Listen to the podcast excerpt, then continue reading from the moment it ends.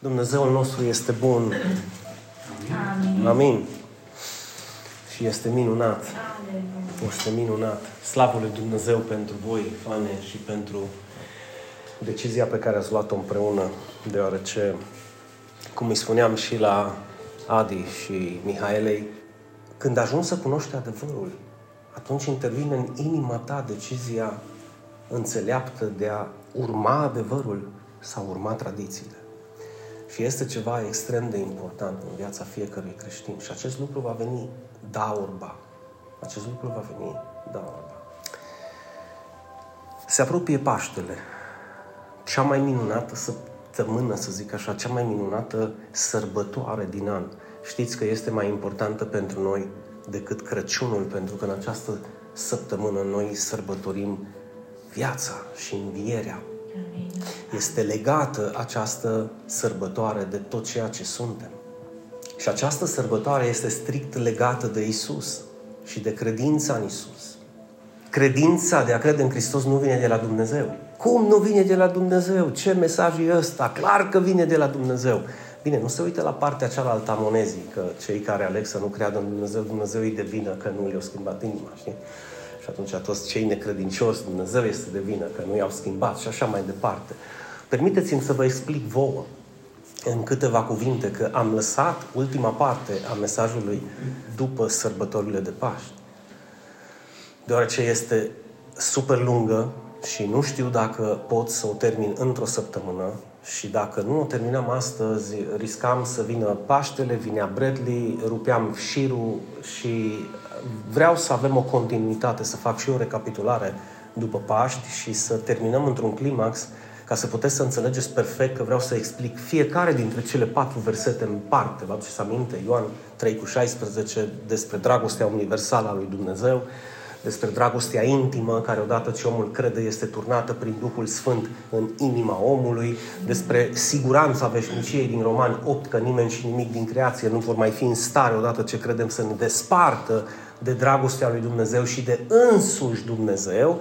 Și patru, din nefericire, cei care aleg să nu creadă, și noi suntem dintre cei care nu îl învinovățesc pe Dumnezeu pentru cei care au ales să nu creadă, ci ei au ales de bunăvoie și nesiliți de nimeni să nu creadă, că doar n-a fi Dumnezeu atât de nedrept să-i ceară unui om, crede în fiul meu și ăla dacă nu crede să zică, păi nu am crezut că nu mi-ai dat o credință. Deci vreau să vă explic în câteva cuvinte vouă astăzi, înainte să vă citesc uh, capitolul 13 și să poposim un pic asupra lui câteva lucrușoare frumoase. Vreau să vă explic în câteva cuvinte ce înseamnă, ce înseamnă credința de a crede în Hristos nu mai vine de la Dumnezeu. Atenție, nu că nu vine, nu mai vine. Și vă spun de ce. Deoarece a venit inițial. A venit inițial. Odată prin creație. Vă aduceți aminte că vorbisem despre designul perfect al lui Dumnezeu? Sunt oameni care ascultă mesajele și nu ascultă în totalitate. Ori dau mai încolo, ori sar peste, ori ascultă doar o bucată și după aceea își formează o părere din bucățica aia ce au ascultat-o. Dar dacă asculți designul perfect al lui Dumnezeu, spre exemplu, l-am pus pe Cristocentrica în varianta video, pus, poți să-l asculți astăzi după adunare, să te duci acasă și să-l asculți. Designul perfect al lui Dumnezeu, tocmai despre asta l-am subliniat, înainte să spun că această credință de a crede în Hristos nu mai vine de la Dumnezeu. Pentru că am fost creați cu capacitatea și cu abilitatea de a crede. De aceea Dumnezeu ne cere ceea ce ne cere.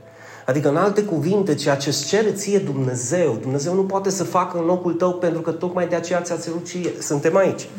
Adică El îți zice, urmează-mă pe mine, El nu poate să, te, să, să urmeze pe El în locul tău. Amin. Amin. Zice, crede în Fiul meu Iisus Hristos. El nu poate să creadă în locul tău în Fiul Său, Iisus Hristos. Amin. Din acest fel nu mai vine credința asta de la Dumnezeu. Pentru că a venit inițial. Când ți-a dat în designul tău perfect, în lucrarea lui, în, în planul său de mântuire, le-a făcut pe toate și a zis, crede, acum tu aștept să crezi tot din partea lui. Adică urmați-mă. Nu, eu nu te urmez, că eu... Ce vrem să spunem? Că lui Iuda a fost predestinat Faptul că cineva ascultă același mesaj pe care l-ai ascultat tu, tu ai luat decizia de a-L urma pe Hristos și celălalt nu, îi devine Dumnezeu, că nu, nu, scumpii mei, nu. De la a-L urma pe Hristos până la, hai să-ți dau un exemplu clar, până la creșterea copiilor. Până la creșterea copiilor. Eu cred că Dumnezeu îmi poate ajuta copiii, că îmi poate disciplina copiii, că îmi poate crește copiii, că îmi poate Uh, nu știu, că poate să le vorbească copiilor mei, dar atunci când eu conștientizez că o poate face prin mine ca și părinte și responsabilitatea mea ca și părinte să fac ceea ce Dumnezeu nu face pentru că mi-a cerut mie să fac, atunci lucrurile se vor schimba în viața mea. Și în viața familiei mele, și în viața copiilor mei, și în viața bisericii mele. Pentru că, indiferent de lucrul pe care îl facem, sunt responsabilități pe care ți le dă ție Dumnezeu și foarte ușor să te speli pe mâini să lași, să lași pe Dumnezeu să le facă când El ți le-a cerut ție să le faci. La fel se întâmplă și cu botezul. La fel se întâmplă și cu faptul de a veni la biserică. La fel se întâmplă și cu faptul de a fi aproape de Dumnezeu. La fel se întâmplă și cu, și cu slujirea. La fel se întâmplă cu toate. Sunt alegeri pe care le facem. Sunt alegeri pe care le facem. Și vreau să alegeți săptămâna asta și să luați în considerare slujirea ca cea mai esențială parte din trupul lui Hristos. Nu este trupul lui Hristos un singur mădular. Nu-i vorba aici numai de Dinu. Nu-i vorba aici numai de unul sau celălalt. Aici e vorba de toți. Toți suntem importanți. Nu avem o spumă, o elită care este mai importantă decât cealaltă. Toți facem parte din același trup. Trupul este important, biserica și biserica ești tu. Biserica nu este o clădire. Biserica suntem noi. Asta trebuie să înțeleagă oamenii. Biserica suntem noi, eu și cu tine. Și când un mădular din trupul lui Hristos suferă, ce se întâmplă? Suferă toate împreună cu El. Mă rog ca Bunul Dumnezeu să aducă vindecare peste mama ta. Amin. Pentru că suferă împreună cu Ioana. Eu știu ce înseamnă pentru Ioana chestia asta. Eu știu ce înseamnă pentru familia ei. Și știu ce înseamnă pentru mine, Maria. Să vă rugați pentru ea. Să vă rugați pentru ea. Viața e firavă. Viața este delicată. Bucurați-vă de sănătate. Aveți ocazia să mulțumiți lui Dumnezeu pentru toate. Asta apropo de când un mădular suferă. Când un mădular se bucură, bucurați-vă împreună cu acel membru, cu acel mădular, deoarece biserica suntem noi toți. Suntem un trup. O să dăm citire astăzi din Evanghelia după Ioan. Ioan spune că înainte de sărbătoarea Paștelui, Isus știa că i-a sosit ceasul să plece din lumea aceasta la Tatăl. Și unii ar putea să zică, a, ă, era un lucru frumos, Uh, să mă duc la tatăl, bine, tot cerul mă aștepta, nu, e sărbătoare mare. Dar v-ați spus întrebarea, cum? Cum pleca la tatăl? Cum a plecat la tatăl, Sanda? Zdrobit. Zdrobit. Care au fost ultimele momente, Florin? Pentru că Biblia când spune Iisus știa că i-a sosit ceasul, Iisus știa și cum îi va sosi ceasul. El știa. Și cu toate acestea, nu l-am văzut să dea un pas înapoi, să se vaite, să, știi, ioi, Doamne Dumnezeule, fă ceva cu mine. Nu, nu. El știa. El știa că va fi, va fi bătut până la sânge. Încât istoricii, nu eu, istoricii spun că dacă l-ai fi pus în, cu spatele sau cu fața și ai fi fost la mai mult de 10 metri distanță de el, n-ai fi știut care este fața sau spatele, atât a fost dezrobit. Nu filme, nu tablouri ce vezi tu pictate cu un pic de sânge pe acei și pe costă și el tot e minunat. Nu, zdrobit de la picior de jos până sus în vârful capului. Așa a fost zdrobit. Când dădeau în el cu, cu, cu zbicele alea, aveau un fel de bilă de fier și bilele de fier aveau niște ancore și în momentul când pleznea bila, ancorele acele cârlige se înfigeau în carne și când trăgeau înapoi, trăgeau cu bucăți de carne. Și el știa acest lucru. Noi, mulți dintre noi nu știm ce el știa. A, a venit ceasul să plece la Tatăl. Aleluia! Aleluia! O, scumpii mei, scumpii mei, a fost un calvar cu cât mare. Modul în care el a plecat la Tatăl. Și asta e înainte de sărbătoarea Paștelui. Înainte de sărbătoarea Paștelui. Care știți foarte bine că însemna mielul. Nu? De asta facem și noi joi un mieluț acolo, așa simbolic, să avem fiecare, pentru că mieluțul ăla îl frângem între fiecare dintre noi și mâncăm această viață, pentru că El a fost jertfit pentru păcatele noastre și de aceea El a venit. Și înainte de sărbătoarea Paștelui, asta avea El pe inimă, asta știa El. O să fiu zdrobit pentru ei o să fiu măcelărit pentru ei, o să fiu călcat în picioare pentru ei. Știți ce m-a impresionat cel mai mult? o să fie făcut de toată rușinea pentru ei, pentru fiecare dintre noi. Pentru că idem cu, cu, cu tablourile, cu icoanele și cu statuile și cu sculpturile în lemn, el nu avea nimic pe el. El nu avea nimic pe el. Deci să nu credeți că i-a pus cerceaf sau chiloței sau tunică, nu, l-a desprăcat. Deci a fost cea mai mare rușine care poate să existe. Și el știa că astfel, astfel o să plece din această lume la Tatăl. Că acesta era prețul care trebuia să-l plătească, spune cu mine, înainte de Paște, da? Pentru că de Paște, vorba aceea, de Paștele divin s-a întâmplat ceea ce s-a întâmplat, Ioana. El a suferit pentru noi, pentru mântuirea ta și a mea. El a suferit. Fiți atenți, mă mai repet o dată de dragul vostru. El a suferit pentru voi, pentru mântuirea voastră. De aceea tu nu mai trebuie să suferi pentru mântuirea ta. De aceea tot ceea ce trebuie să faci este să accepti adevărul, să spui da și amin la ceea ce Iisus îți spune. Și întrebarea este dacă o faci. Dacă o faci. Ultima și cea mai mare dintre porunci se află în Matei 28. Duceți-vă prin toată lumea și predicați Evanghelia, vestea bună. Care este vestea bună dacă nu Iisus Hristos a murit pentru toate păcatele noastre? 1 Corinteni 15. A fost îngropat. A fost îngropat după ce a fost omorât și măcelărit. A fost îngropat. Și după ce a înviat în a treia zi, nu după trei zile, în a treia zi. Și el știa, dragii mei, el știa acest aspect, că el trebuia să plece la Tatăl că el trebuia să plece la tatăl și pe mine m-a impresionat cel mai mult acel cum trebuia să plece la tatăl. Cum a ales el să plece la tatăl. Și ce zice Isus? Adică, de fapt, de fapt, ce spune apostolul? Și fiindcă îi iubea pe ai săi care erau în lume, i-a iubit până când? Până la sfârșit. Asta este dragostea care nu va înceta. Niciodată.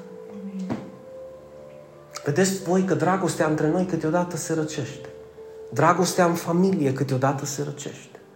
Dragostea între frați câteodată se răcește.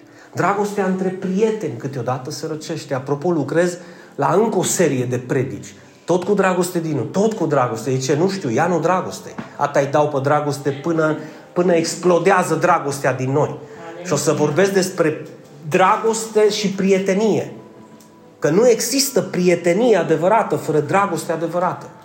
Există amiciție, există relații de astea. Oh, salut, my friend. Da, my friend, poți să mori, că eu... Deci pe mie, mie nu-mi pasă.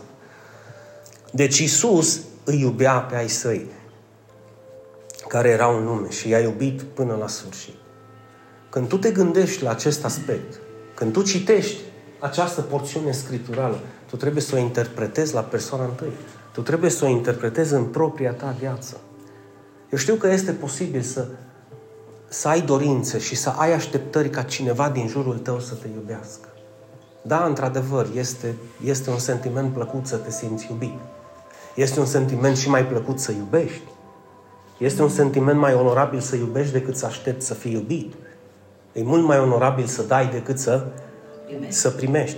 Dar faptul că tu poți să conștientizezi că al său cuvânt este da și amin și că el nu minte și că el te iubește până la sfârșit, tu trebuie să stai încrezător în Domnul și să ai o viață trăită din belșug, știind că indiferent cine te va iubi în lumea asta sau nu, El va continua să te iubească până la sfârșit. Amin? Amin. Așa. Zice Brian niște aminuri de încă tresare inima în mine. Ok, în timpul cinei, când altundeva, când din sărbătoarea pascală facem bairam și chefuri, nu? Ce fel de Paște sărbătoresc? Toate sărbătorile, în mod special cele divine, Crăciun și Paște, este, sunt relaționate cu aceste fel de bairamuri și chefuri. De ce? Ca să se excludă, să se elimine Hristos din ecuație. Și atunci schimbă nașterea lui Isus, da? Cu bradul și cu moșul care intră pe ceternă sau pe horn.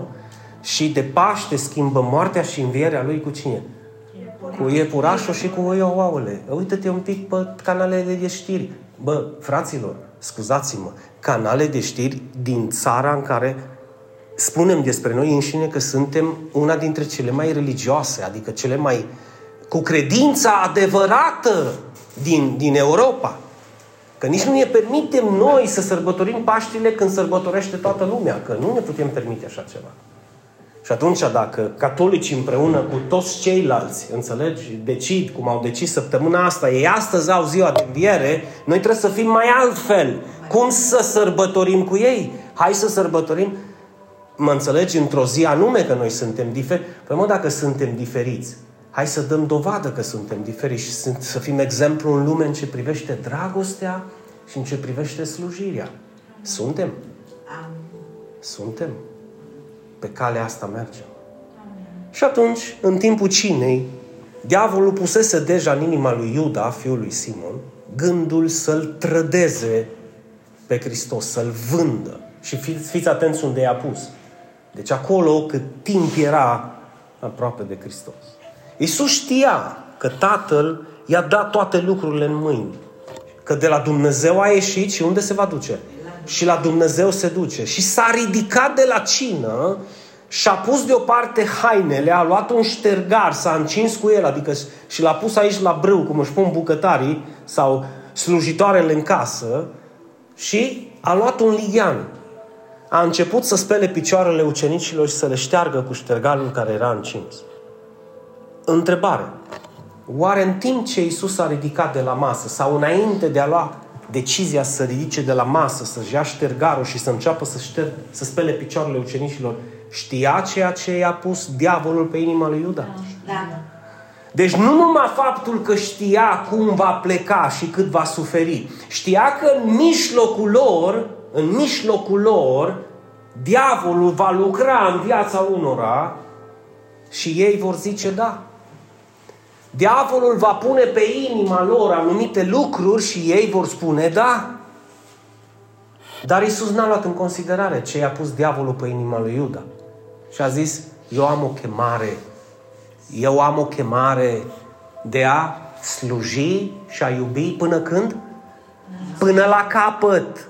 Până la capăt. Și nu suntem noi oare îndemnați, fane, să călcăm pe urmele cui? Diavolului. Nu. Pe urmele lui Iuda? Nu! Pe urmele lui Isus. Că de aceea suntem creștini. Să călcăm pe urmele lui Hristos. Dinu, și ce fac când simt că diavolul îi pune pe inima nu știu căruia să-mi zică sau să-mi facă?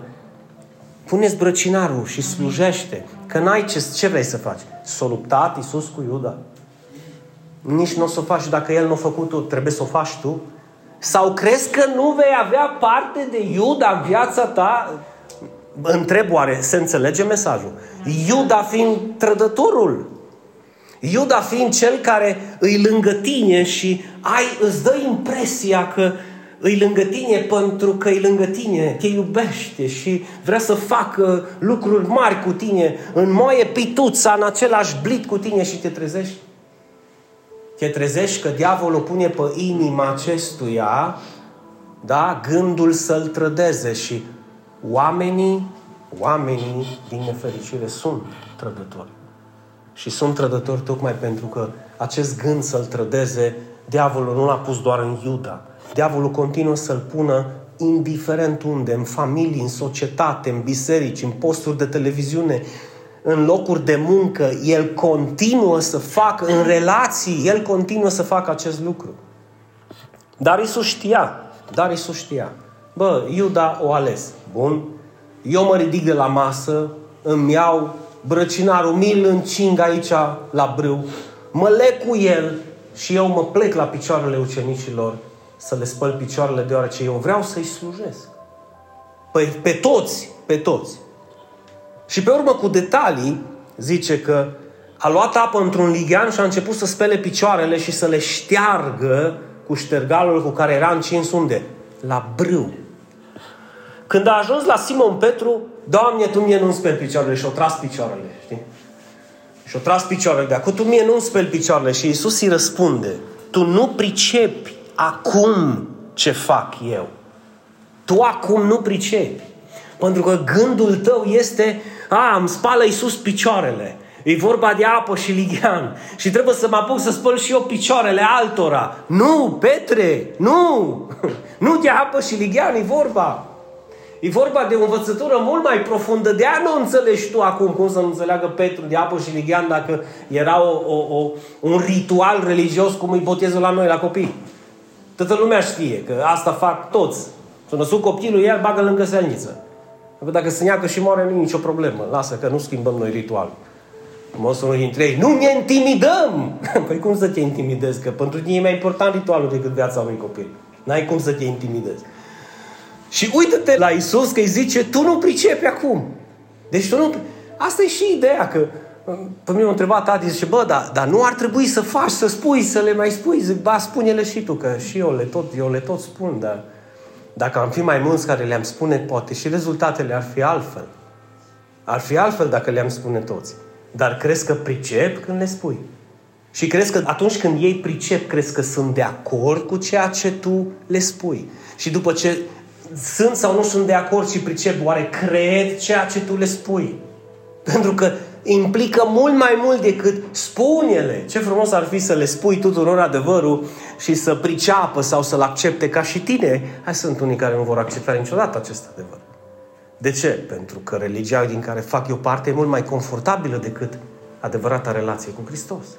Și atunci, de ce să-mi complic eu viața, să mă apuc să fiu responsabil, să fac, să fac legăminte cu Hristos când pot să stau, bine mersi, într-o religie plină de tradiții în care nu mi se cere absolut nimic, mai decât câteva ori pe an.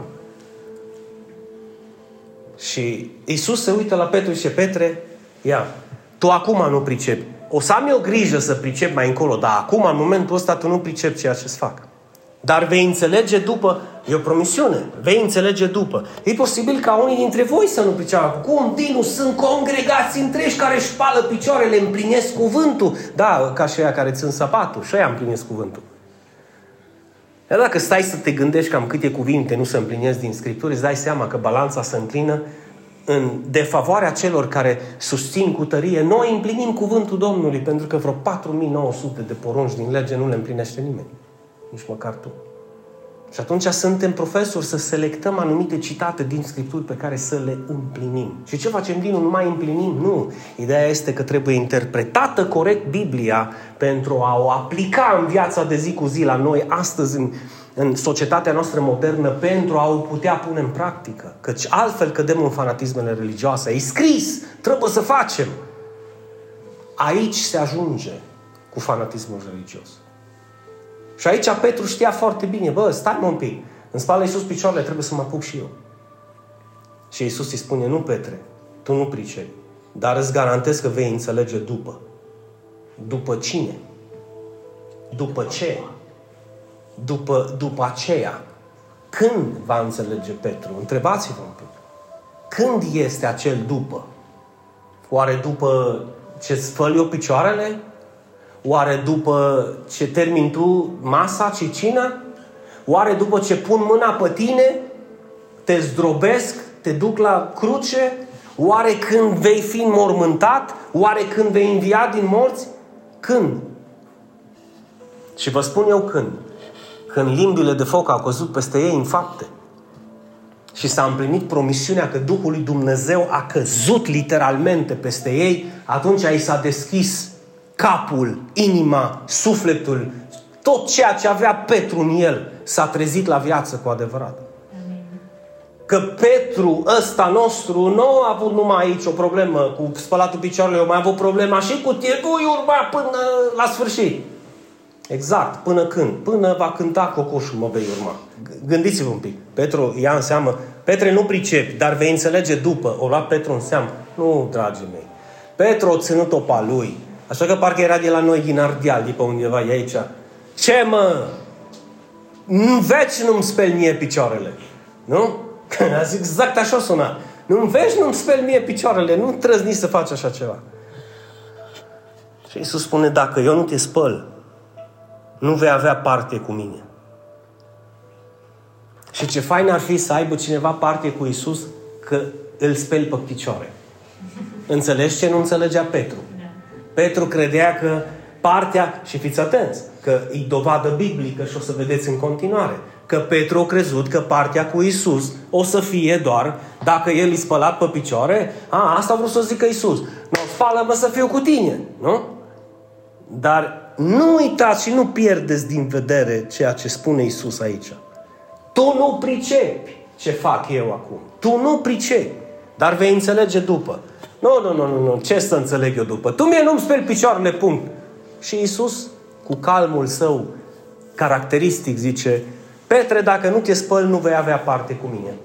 Deci nu vei avea parte cu mine.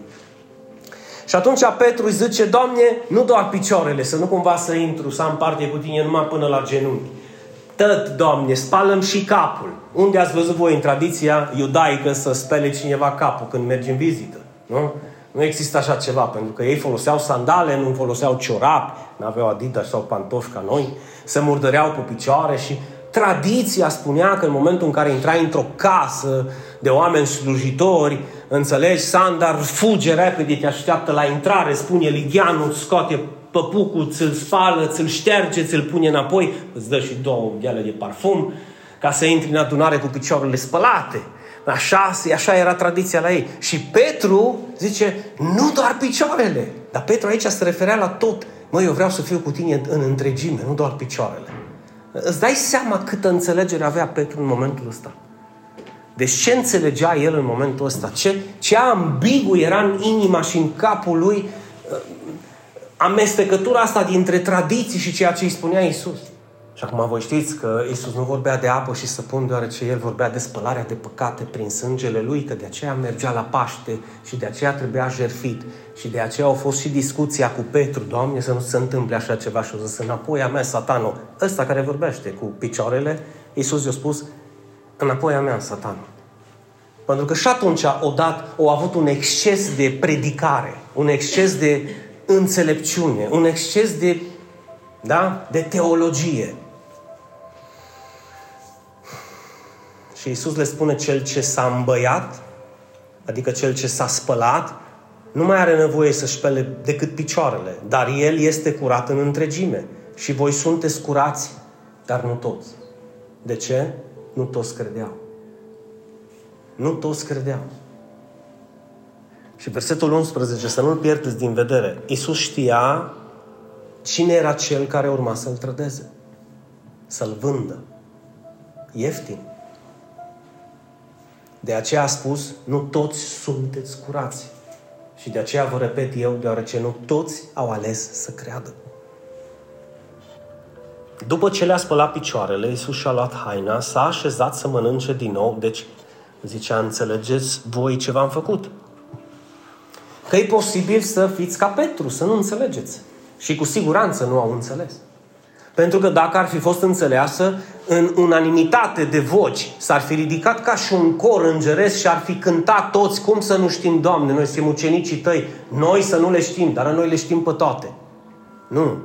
După ce l-a auzit pe Petru, care s-a băgat cu pieptul că el știe ce face, tu mie nu-mi speli picioarele, Petre, vezi că habar n-ai ce se întâmplă, acum nu înțelegi nimic, vei înțelege după ce-o fi zis ceilalți. Mă, nu mă bag să zic și eu ceva, că e posibil să spun și eu vreo vreo măgărie, ce-a spus și Petru.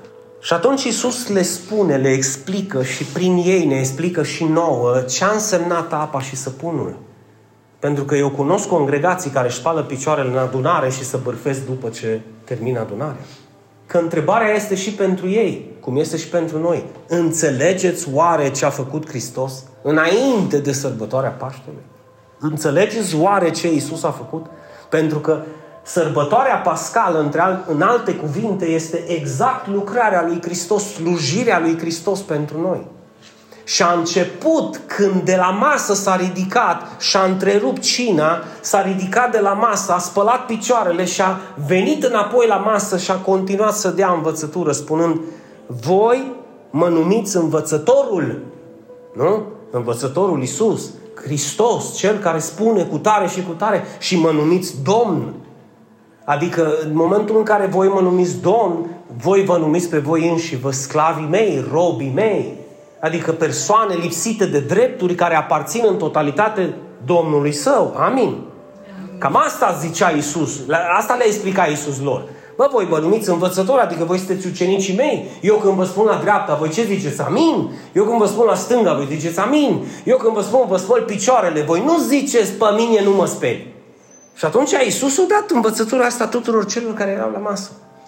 Voi mă numiți învățătorul și Domnul și bine ziceți, bine faceți, că sunt. Sunt și învățător și sunt și domn, dragii mei. Adică și pentru voi astăzi, când citiți ceva și vedeți ceva, în mod special aveți Biblia cu cuvintele lui Isus în roșu, când vedeți acele cuvinte în roșu, gândiți-vă că Isus vă vorbește vouă. Adică, de fapt, într-o manieră intimă, Isus îmi vorbește mie. De aceea îl numesc învățător. El mă învață pe mine. El îmi învață familia. El îmi învață copiii. El îmi învață biserica. El îmi învață tot ceea ce fac. Așa ar trebui să fie societatea. Să învețe de la Hristos. Și pe urmă zice că sunt și Domn. Adică, măi, când eu îți spun ție ceva, tu trebuie să spui, si, Senior. Si, Senior. ce fain sună.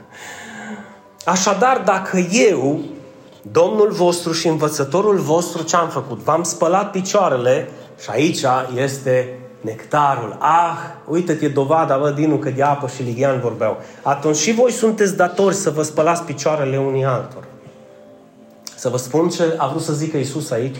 Bă, fraților, dacă eu am venit să vă slujesc până la capăt și să vă iubesc până la capăt, și voi sunteți datori să faceți același lucru. Și în versetul 15, verset pe care nu prea îl, îl mărturisesc cei care, da? Căci eu v-am dat un exemplu. Ca să faceți și voi așa cum v-am făcut eu vouă. Este un lucru care trebuie luat în considerare. Iisus dădea o lecție de viață aici. Iisus dădea o lecție de slujire aici. Iisus vrea să spună că el, chiar dacă este învățător și domn peste ei și peste întreaga lume, el n-are nimic împotrivă să se plece la picioarele altuia să-l slujească. Tu ce ai împotrivă? Pentru că naște întrebarea când am slujit eu ultima dată. La cine m-am plecat și la cine am făcut ceea ce Isus ar fi făcut sau a făcut pentru mine. Vedeți de ce există biserica? Deoarece învățăm să iubim împreună. De aceea suntem un trup format din mai multe modulare. De aceea învățăm să suferim cu cei ce suferă, să iubim, să prețuim, să valorăm și să ne bucurăm cu cei care se bucură. Este ca și, biserica este ca și un spital în care venim să ne facem bine. Să ne facem bine, să fim vindecați de orgoliul de cine mis, de orgoliul de a nu pleca la altul, de mândria, de cine cred eu că sunt. Ia. De nevoia și necesitatea de a pune în noi Dumnezeu cuvintele Lui și să facem din Hristos învățător cu în mare adică cu adevărat, și să-L urmăm până la moarte și noi. Nu doar teoretic, a, știu ce a zis Isus și cu ce mă încălzește. A, știu ce înseamnă uh, ce i-a zis lui Petru, oi, ce bine că eu fac parte dintr-o biserică în care mi se explică bine la ce folos. La ce folos că știu că nu-i vorba de apă și să pun și eu nu slujesc? La ce folos? La ce folos să știu că Isus este învățătorul meu și Domnul meu, eu nu le iau în considerare când zice ceva și nici măcar nu mă interesează când îmi poruncește ceva. Pentru că fie ori le fac pe dos, ori nu iau în seamă ceea ce El îmi spune. Și nu se împlinește oare acele cuvinte? Mi-am întins toată ziua mâinile către un popor neascultător și împotrivitor. Nu doar că dacă eu ziceam alb, ei nu ziceau că e alb. Da? Și nu erau de acord. Ei ziceau că e negru. Ei se împotriveau cu trup și suflet peste ceea ce spuneam eu. Bă, Petre, trebuie să spăl picioarele. Nu-mi speli picioarele. Crezi că este simplu să fii un slujitor? Nu este simplu. E foarte simplu să fii creștin din gură. Slujitor nu este simplu să fii. Deci dacă știți ce exemplu v-am dat, Iisus zice, bine faceți dacă le și împliniți. Adevărat, adevărat vă spun că sclavul nu este mai mare decât stăpânul lui, nici apostolul mai mare decât cel care l-a trimis. Toți facem parte din același trup. Toți avem aceeași chemare să slujim în același, pentru același scop. Dacă sunteți, știți că sunteți, vă mai trimit o dată? Matei 28? Duceți-vă prin toată lumea și predicați Evanghelia la orice făptură.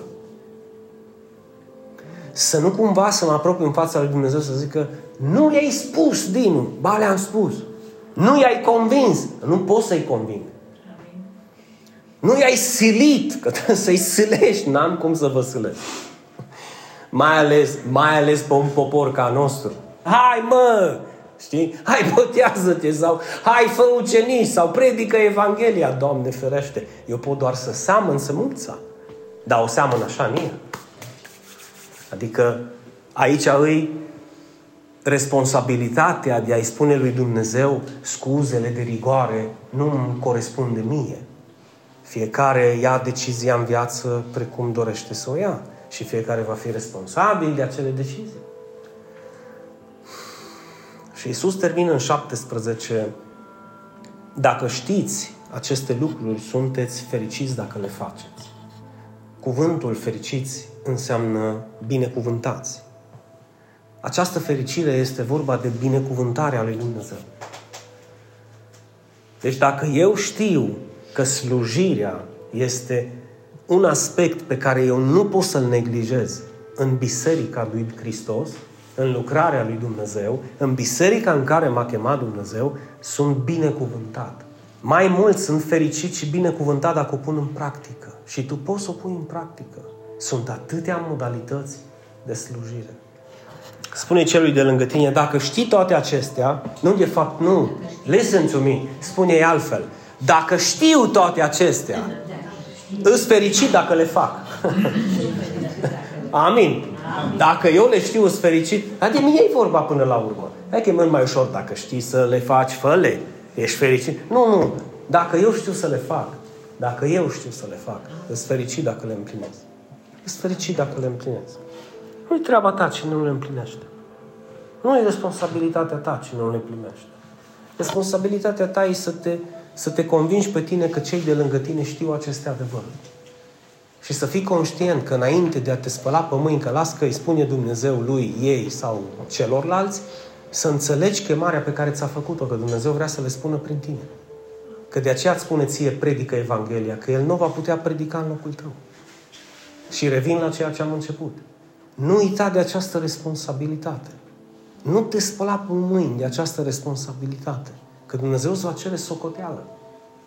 El nu l-a dat pe Hristos ca să-L accepte El pe Hristos. El a dat pe Hristos ca oamenii să-L accepte pe Hristos. Și oamenii nu vor auzi dacă tu nu le spui. Cum să creadă în cel în care, de care n-au auzit și cum să audă dacă nu le predică cineva și cum să predice dacă nu sunt trimiși. De aceea mai zic o dată, mergeți, mergeți, faceți din predicarea Evangheliei un mod de viață. Mai zi odată, dacă știu aceste lucruri, îți binecuvântat dacă le fac. Trebuie să-mi pun acest timp deoparte. Dumnezeu nu va vorbi în locul meu. Dumnezeu vrea să le vorbească oamenilor prin tine. De aceea El te cheamă. Scuză-mă, de aceea El te-a chemat. Amin. Amin. Atunci ești fericit și binecuvântat dacă știi aceste lucruri și le pui în practică. Să spun cu ceea ce poți să începi. Un lucru care nu te costă nimic. Un click. Un click nu costă absolut nimic. Nu-l faci tu și îl face altcineva. Dă un click. Postează Eva ceva pe Cristocentrica Online, dă un share. Pentru că e cuvântul lui Dumnezeu. Habar n-ai în lista ta de prieteni cine poate, sau ți rușine de cuvântul lui Dumnezeu. Dă-l mai departe. Aceste adevăruri, dă-le mai departe. Dumnezeu te va onora și te va binecuvânta dacă știi aceste lucruri și le vei face. Dumnezeule mare, mulțumim în primul rând că știm aceste lucruri. Le știm, Doamne. Le știm și le recunoaștem. Sunt vii, pătrunzătoare și adânci în inimile noastre. Te rog, ajută-ne să trecem de la a ști la a face. Și să punem în practică ceea ce știm. Deoarece este atât de important pentru tine. Și să folosim această sărbătoare a Paștelui ca și un moment de evangelizare sublimă în care oamenii, fiind mai apropiați de tine, mai sensibili, să poată să accepte Evanghelia ta, să poată să accepte voia ta, să poată să accepte mântuirea ta care este doar prin Hristos Iisus, Domnul nostru, Cel care a știut cum îi va veni ceasul. De fapt, a știut înainte să plece din cer ce urma să se întâmple cu El și totuși, de dragul tău și al meu, de dragul nostru, al tuturor, de dragul lumii, a decis să vină să moară pentru noi, să ne spele în sângele Lui minunat de toate păcatele și să ne ofere o viață veșnică pe care doar El putea să ne ofere. Așa că o primim, Doamne Iisus, această viață, o primim prin credință. Primim spălarea de păcate prin credință, Doamne. Dar primim și chemarea de a da această veste bună și altora care au nevoie de ea. Folosește-te de gura mea, folosește-te de inima mea, folosește-te de mine, Doamne. Rupe din mine tăcerea, rupe din mine, nu știu, dacă e mândrie, e orgoliu, e indiferență, e nepăsare, rupe orice lucrare diabolică și lasă Duhul Sfânt ca prin mine să vorbească și altora, Doamne. Pune în mine această nevoie și necesitate, acest gând care a fost și în Hristos Isus. Să mă dezbrac de mine, și să dau mai departe aceste adevăruri, Doamne, să slujesc și eu și altora care au atât de mare nevoie, Doamne. Amin. Eu știu că Tu poți să lucrezi prin mine, eu știu că Tu îți dorești să lucrezi prin mine. Fă ca această clipă să vină mai repede în viața mea, să fie un da și un amin, să fie o transformare și o regenerare a lucrării Duhului Sfânt în viața mea și să faci din mine un ucenic care, da, crede că Tu ești învățătorul și crede că Tu ești Domnul și care porunca lui Isus să fie da și amin pentru el. Dumnezeule mare, binecuvântă biserica, binecuvântă această săptămână. Binecuvântă, Doamne, pe toți cei care au sărbătorit Paștele în această duminică. Au sărbătorit această înviere minunată. Pune în inima lor această înviere a lui Isus Hristos din morți prin lumina, adevărul, dragostea și credința Ta. Pune-le în inimile lor și la fel și în inimile noastre în săptămâna care va urma. Noi sărbătorim această înviere, Doamne, în fiecare duminică, pentru că este ziua Ta. Dar în mod special o vom folosi această duminică ca să putem să dăm mai departe aceste adevăruri. Te rog să faci din această sărbătoare o săptămână și o sărbătoare plină de pace, de dragoste, de adevăr și de credință în numele Lui Isus. Binecuvântă familiile. Binecuvântă-i, Doamne, pe toți cei care nu au putut să vină astăzi. Binecuvântă-ne copiii. Binecuvântă-ne urmașii. Binecuvântă-ne, Doamne, viziunea, planul, viitorul pe care îl avem cu această biserică, Doamne. Binecuvântă-i pe cei care sunt împovorați de boală. Binecuvântă-o pe Maria, Doamne, cu sănătatea și cu tămăduirea Ta, Doamne. Atinge-te de ea și fieți milă de trupul ei, Doamne. Și dă-i viață, dă-i liniște, dă-i pace, dă-i siguranță, Doamne, ridică de unde îi, că doar Tu poți să faci aceste lucruri. Și nu doar pentru ea, ci și pentru toți cei care se află în aceste nevoi de a primi din partea ta o mângâiere, o vindecare, un cuvânt de viață. Toate acestea ți le cerem în numele Lui Isus, Tată din ceruri, știind că Tu ne asculți și ne iubești și spunem amin, amin. și amin.